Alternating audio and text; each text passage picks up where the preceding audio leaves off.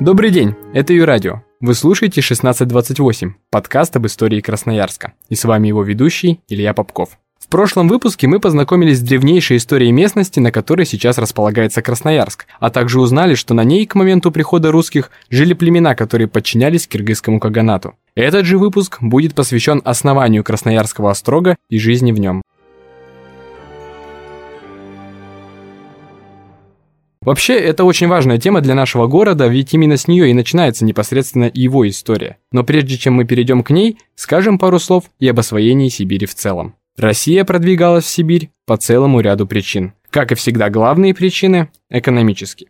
Во-первых, присоединение Сибири позволяло овладеть пушниной, то есть шкурками пушных зверей. Тогда она была очень дорогим и важным товаром. Конечно, новые территории – это еще и новые налогоплательщики. Также в Сибири можно было найти и драгоценные металлы. Но кроме экономических, были и политические причины. Продвижение на восток обеспечивало безопасность пограничных земель, которые часто подвергались набегам.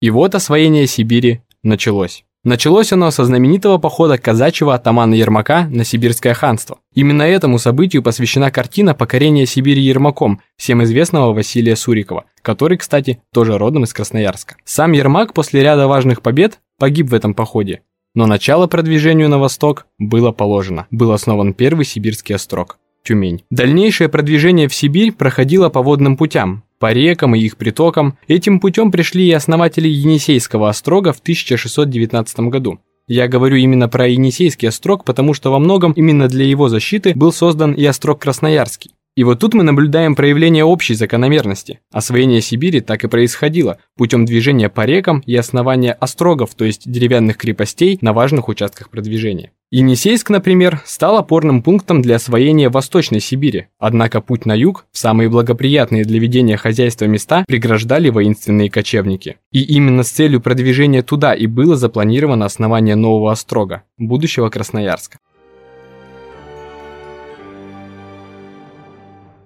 Чертеж Острога подготовил известный красноярцам воевода Андрей Дубенский. Он возглавил экспедицию после одобрения чертежа в Москве. С большими трудностями из Тобольска за два с половиной месяца отряд Дубенского добрался до места назначения. Это было где-то в середине июля 1628 года. Именно этот год и считается годом основания города Красноярска.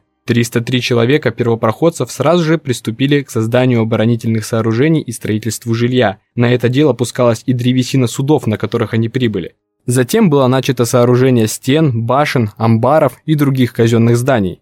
Острог поставили довольно быстро, всего за 12 дней. Его стены имели форму неправильного четырехугольника. Вообще интересно понаблюдать, что в первую очередь возводилось в новых острогах. Кроме того, о чем я уже сказал, строился и склад для пушнины, баня, тюрьма, которая по сути представляла из себя просто отдельную избу. Она в дальнейшем была обнесена оградой. Тюрьма, к слову, использовалась для пленения представителей местных племен. В ней было четверо караульных, которые сменялись каждые сутки. Хочется отдельно отметить и исключительно грамотное расположение острога. Видно сразу, Андрей Дубенский знал свое дело крепко. Если мы посмотрим на современную карту города, то Острог располагался там, где сейчас стоит филармония, памятник Рязанову, то есть с юга, востока и севера путь к крепости преграждают реки Енисей и Кача. Дополнительно вокруг стен был вырыт ров с заостренными деревянными колями на дне. Важную роль в обороне города играла и построенная на нынешней караульной горе бревенчатая вышка. С нее наблюдали за окрестностями Острога. Сейчас на ее месте стоит часовня Пороскевой Пятницы, построенная в середине 19 века. Та самая с 10-рублевой купюры. Такое внимание к защите Острога было не случайным. Первый набег енисейских киргизов произошел практически сразу после прибытия отряда Дубинского, а в дальнейшем нападения происходили весь 17 век. В истории бывали и моменты, когда Красноярск оказывался на краю гибели. В 1667 году в результате тяжелой осады город потерял треть своих защитников. Опасная ситуация была и через два года, когда было разорено 16 деревень в уезде. В такой обстановке приходилось не только организовывать ответные удары, но и заниматься дипломатией, лавировать на противоречиях местных племен, искать среди них союзников. Вооруженная борьба с киргизскими князцами закончилась лишь в конце 18 века. Территория Принесейского края была присоединена к России, а те князцы кочевников, которые остались здесь, стали платить ясак, то есть налог. Красноярский острог со временем рос. В нем перестраивались здания и стены. Через 80 лет после основания в нем жило 849 человек, большая часть из них – казаки. Они занимались и военным делом, и торговлей, и строительством, а получали за это не слишком большое жалование. Потому им приходилось заниматься, например, охотой и даже земледелием. В Красноярске широко бытовала купля-продажа людей и обращение бедняков в холопов, ну то есть фактически почти в рабов. Формирование же городского трудового населения и крестьянства было замедленным. И несмотря на то, что труженикам в Сибири жилось легче, чем в европейской России, ну, поскольку здесь не было крепостного права, такое далекое географическое положение развязывало руки местной администрации. Это вызывало закономерные последствия – народные бунты.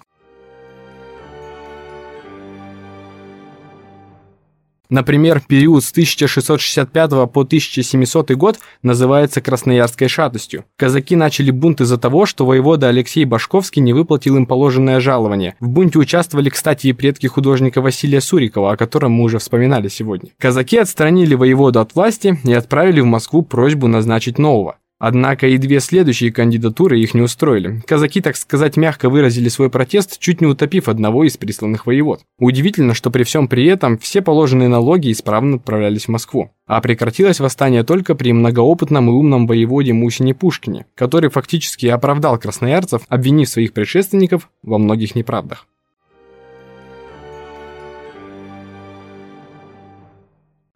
Напоследок расскажу немного о бытии и культуре жителей Красноярского острога. Главным жильем была рубленная топором изба, в избах жили несколькими поколениями от 10 до 25 человек сразу, ведь совместно куда проще вести хозяйство. Красноярцы чаще, чем жители Европейской России, носили меховую одежду, шапки, обувь, рукавицы, рубахи, шитые из китайских тканей, кафтаны, кушаки, сарафаны, платки. Сибиряки лучше питались, больше ели дичи, рыбы. Уровень грамотности был в среднем немного выше, чем в остальной России. Конечно, любили красноярцы и повеселиться. Популярны были выступления народных певцов и скоморохов, Разумеется, были игры и танцы. По выражению церковников, по вечерам начинались бесовские игры. В общем, с народными гуляниями было все в порядке. Зимой, особенно в святочные праздники и на Масленицу, любимым развлечением красноярцев было катание на коровьих шкурах или на деревянных досках с ледяных горок и крутого Енисейского берега. А должно быть, летним вечером, собравшись на берегу Енисея, казаки рассказывали друг другу истории о походе Ермака да о восстании Стеньки Разина. И правда в этих историях мешалась с былью. На этом и заканчивается сегодняшний выпуск подкаста 1628, а выпуск следующий будет посвящен жизни города в 18 и начале 19 века. Изучайте историю и творите ее. С вами был Илья Попков.